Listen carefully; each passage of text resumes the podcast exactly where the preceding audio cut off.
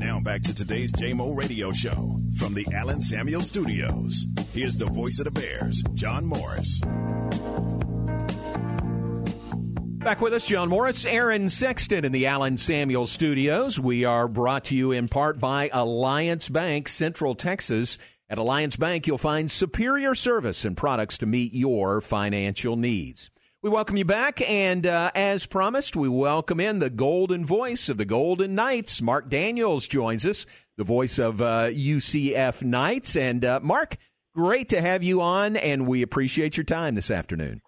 It's good to be here. How are you doing today? Everything is great. Everything's great. How about for you, getting ready for the new season? It is. It's amazing, you know, John. With the year ends, you, you say, "Wow, it's so many months," and then lo and behold, you look up and it's right before you. We open up a week from tonight with a Thursday game, so like you, you kind of get the adrenaline flowing and all the excitement of a new season. So it's a it's a fun, exciting time at UCF right now. Very good. How how was your uh, off season? Like, uh, what do you do to get away? How do you recharge? How did that go for you?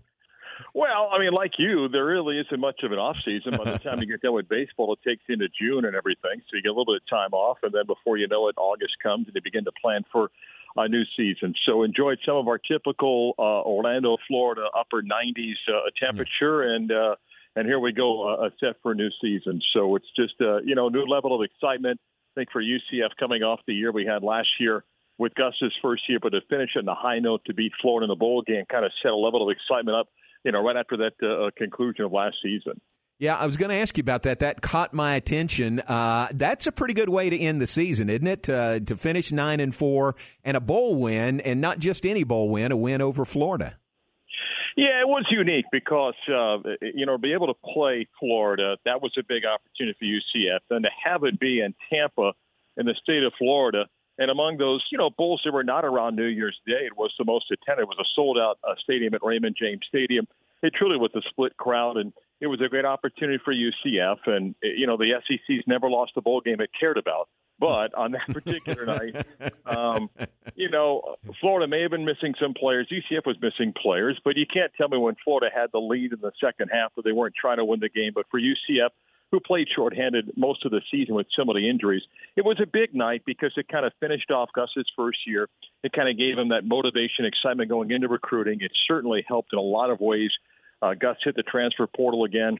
Recruiting has been great for UCF, and he carried that momentum. And you know, the, uh, any win is as big as your school wants it to be, whether another school recognizes that or not. Just like when UCF beat Gus's team uh, you know, uh, in the Peach Bowl in 2017. It may have been a big game for Auburn, but it was huge for UCF, part of our undefeated season. So it certainly was big, and, and it, helped UCF in many ways and kind of a springboard right into 22.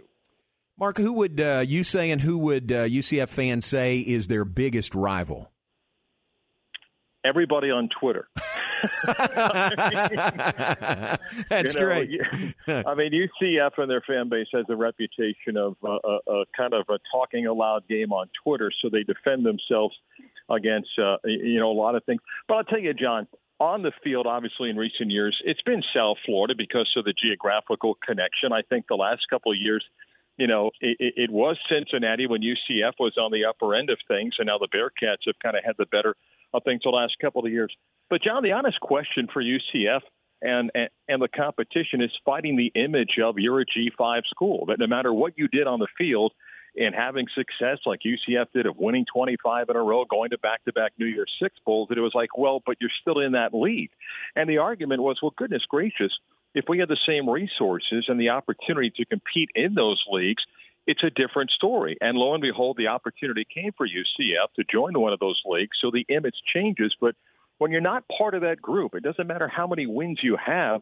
It's tough to sell your story to others who say, well, it's a nice little program, but.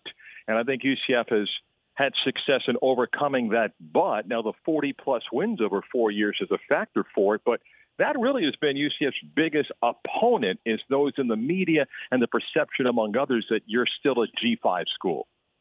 Well, we saw that up close and personal. That uh, that Fiesta Bowl game out in Tempe, Arizona, Glendale, UCF beat Baylor and uh, beat them handily. That was just a, and that was a big game. That was a big game for us. It was a big game for you guys. I mean, that was a huge victory, wasn't it, for UCF? It was a massive victory because it kind of was the next chapter for UCF. You needed something on a national level to begin to sell that brand, and that season was a magical year for UCF. Um, we won at Penn State. We won at Louisville when they were ranked in the top 10. We won uh, uh, the conference uh, outright instead of uh, you know finishing in a tie, and then a great opportunity against a Baylor team that had one of the great offenses college football had seen.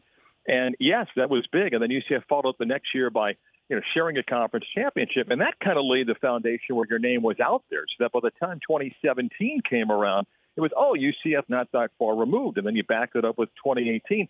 All of a sudden, you've got a national name. And, you know, it's fun. We argue about the, uh, the 2013 team versus uh, uh, the 2017 team at UCF that, uh, you know, who would be the better. There were a number of players on both sides that went on to enjoy NFL careers. So, yes, there's no question that was a very important moment in UCF's history. How about this season? Uh, second year for Gus Malzahn as the head coach there. What? Uh, how are things shaping up for this year? Well, I think as any coach that gets a second year, you feel more comfortable that you're starting to build the type of team that you want. And with Gus, it was, you know, recruiting, but also recruiting for this season, but where UCF is going. You've got to step up in the caliber of recruiting. UCF's been able to sell that about going to a Power Five league, and Gus has had tremendous success in recruiting, and he's been among the best coaches in the country in attacking the transfer portal as well. This year's team I think, is a chance to be really good. There's no game that UCF cannot win. Doesn't mean they're going to win every game, but the schedule's such they can go out and compete. It'll start at quarterback, where John Rhys Plumlee uh, is a transfer from Ole Miss. He played as a, a, a freshman at Ole Miss when Lane Kiffin was there. Before Matt Corral came in, had great success as a dual threat, ran for more than a thousand yards, and then uh, Lane decided to change his offense and go with Matt Corral, and John Rhys moved to wide receiver. Gus recruited him out of high school. He chose Georgia before going to Ole Miss. But Gus had the relationship there, and John Rhys was interested in playing quarterback and chose to come to UCF. He won a tight competition with Mikey Keene. It was a true freshman that played 10 games last year after Dillon Gabriel went down, and Mikey did a great job. It was a close battle. Gus made the choice to go with John Rhys. He's got to get back to playing quarterback, and no matter how many scrimmages and practices you have, it's not the same as game competition. He's surrounded by a lot of talent, John. UCF's incredibly deep at running back wide receivers, a veteran offensive line that should help him. And defensively, UCF brings back their entire secondary, most of their defensive front, a little bit thin at linebacker, but some talent there. So it is a very good football team that should give themselves a chance in each game. But as we learned last year, and you guys know, it takes one injury. We played that ball game at Louisville last year, coming in red hot, and we lost seven starters, including quarterback Dillon Gabriel. And it just throws a curveball to your season. And we were never able to get fully healthy. And I think despite going nine and four, I thought Gus did an incredible job game planning, not week to week, but almost series to series and play to play about what do I run offensively with a freshman quarterback, my best wide receiver out, my best running back out, my center out, my left guard out, and to kind of weave your way through the year they did. I think Gus had a great year. I think he's excited about what uh, he's got in 22. Wow, how about that? So finish nine and four despite all those uh, key injuries last year. Uh, and it seems everything I see and read is that Plumlee is a really good fit, a really good uh, quarterback with a skill set that fits what Malzahn wants to do. Yeah, he is. I mean, people think of, uh, and I think Gus is a brilliant offensive mind, but they kind of think, you know, okay, nonstop, go, go, go, and it's a little bit different uh, uh, tempo than what UCF fans had been used to with Scott Frost and then Josh Heupel. But last year we ran the ball 55% of the time. That was partly again because you're playing a freshman quarterback. But Gus's best offenses, that's with Cam Newton and Nick Marshall, who he took to a title game. They were a team that established the run with a big offensive line, a really talented group of running backs, but a quarterback that can be a dual threat. And I think that's still what Gus is going to want to do. He's going to want to establish a running game, particularly at the beginning of the season with a quarterback that's just getting reacclimated to playing that position. And UCF has the benefit of a veteran offensive line and a really deep pool of running backs to establish that run. Look, UCF fans may have been used to winning games with Scott Frost and Josh Heupel, say 55 41. Right. I think Gus is okay if he wins a football game 31 17. And you know, winning solves all. But they'll be exciting. They have a lot of playmakers, but I think he's going to be run first to set up the pass. Marc Daniels, our guest, play by play voice for the UCF Knights. And you mentioned a couple times the name of Dillon Gabriel. That's a guy we'll see in the Big 12 this year at Oklahoma. Uh, and Jeff Lebby uh, here as well from UCF, now to the uh, OC position at OU. Uh, what are we in store for for those two guys at OU? Well, both are, you know, UCF, and therefore I think Dillon's going to be very comfortable in Jeff Lebby's offense. And um, look, Dillon's a very talented quarterback. I wish him nothing but the best. We've all learned the portal give it, the portal take it away. And Dillon saw an opportunity. At first, he thought it was UCLA, then to Oklahoma as coaching changes happen.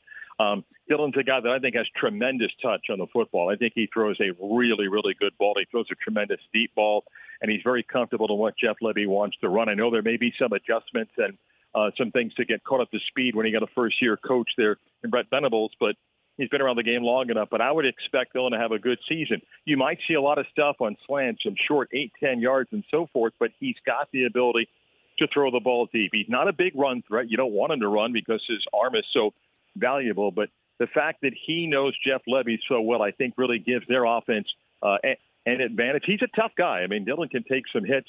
He's patient in the pocket, which you know sometimes is hard for college quarterbacks. He will allow a third, even fourth option uh, to open up for him. So I would expect Dillon to have a good season. And again, the comfort of what Jeff Lebby wants to run, I know is really important for him.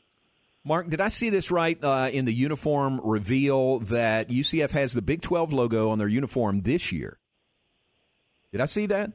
Uh, you saw that in a promotional video oh. that will not be worn in uh, a game. Um, oh, like okay, I got yeah, you. Yeah. No, I mean, look, yeah. UCF is still a proud member of the American. Sure. Incredibly excited to get to the Big 12, and we have a little bit of branding around the campus on our practice fields and other areas of the athletic facility about the Big 12 because obviously it's part of what we are promoting to recruits and obviously uh, from a business uh, a standpoint. So the Big 12 logos begin to appear.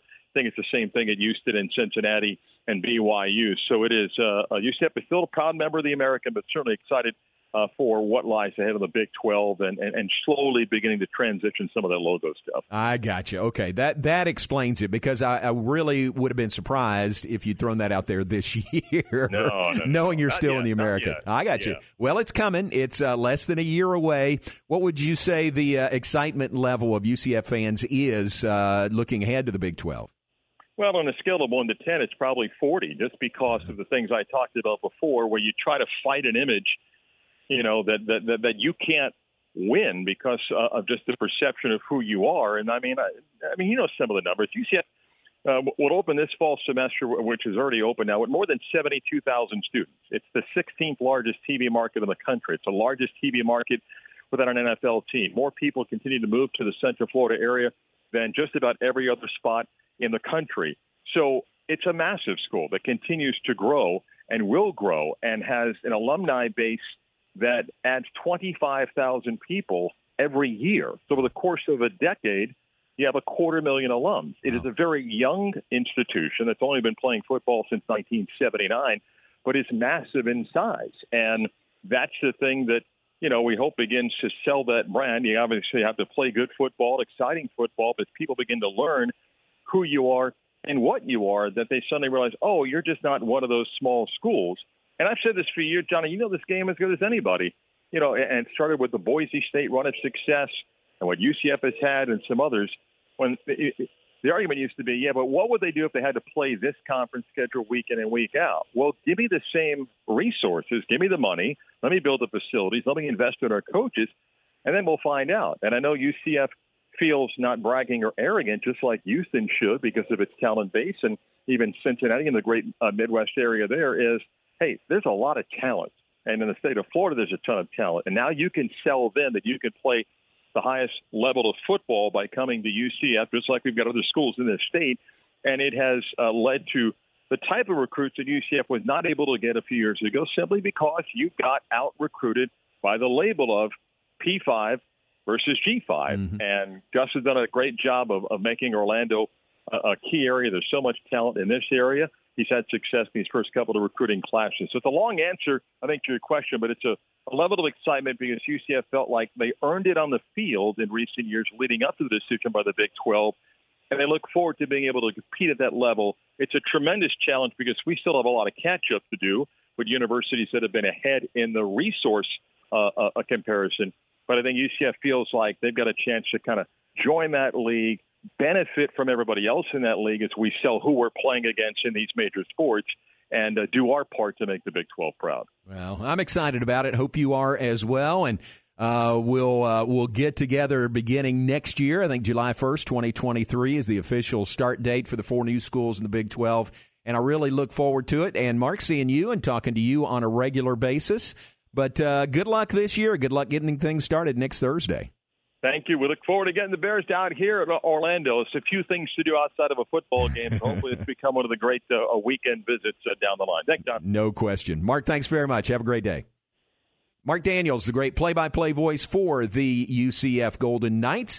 They do open on Thursday, September 1st against South Carolina State. They play Louisville, Aaron, in week two. That is a Friday night game, September 9th. So their first two games are a Thursday and a Friday. then they get into a regular Saturday schedule. But uh, but that's UCF nine and four a year ago, second year under head coach Gus Malzahn. Yeah, and he mentioned their big bowl game victory over Florida, and I love how he put it. The SEC's never lost a bowl game that they care about, which Isn't is all great? you ever hear. You I know, know, I know. Isn't that but great? It really is. That's well done. That line will be uh, stolen and used many times by me this year, I promise, and in years to come. So that's that a really great line. that was great. Great to visit with Marc. Appreciate him, and uh, and uh, check on UCF as they get start to get started to set set sail on their final season in the American Athletic Conference. They'll be Big Twelve brethren beginning next year. All right, uh, great to visit with him. Let's take a break. We'll be back with more in just a moment. We will share some birthdays, look ahead, Plenty more when we come back. John Morris Show brought to you in part by Kaleo Wealth Management. Kaleo Wealth Management's mission is to provide quality strategies customized to your needs. Their goal is to be your primary source of financial advice. To this end, they concentrate their efforts on developing long term relationships through a commitment to quality client service. That is Kaleo Wealth Management.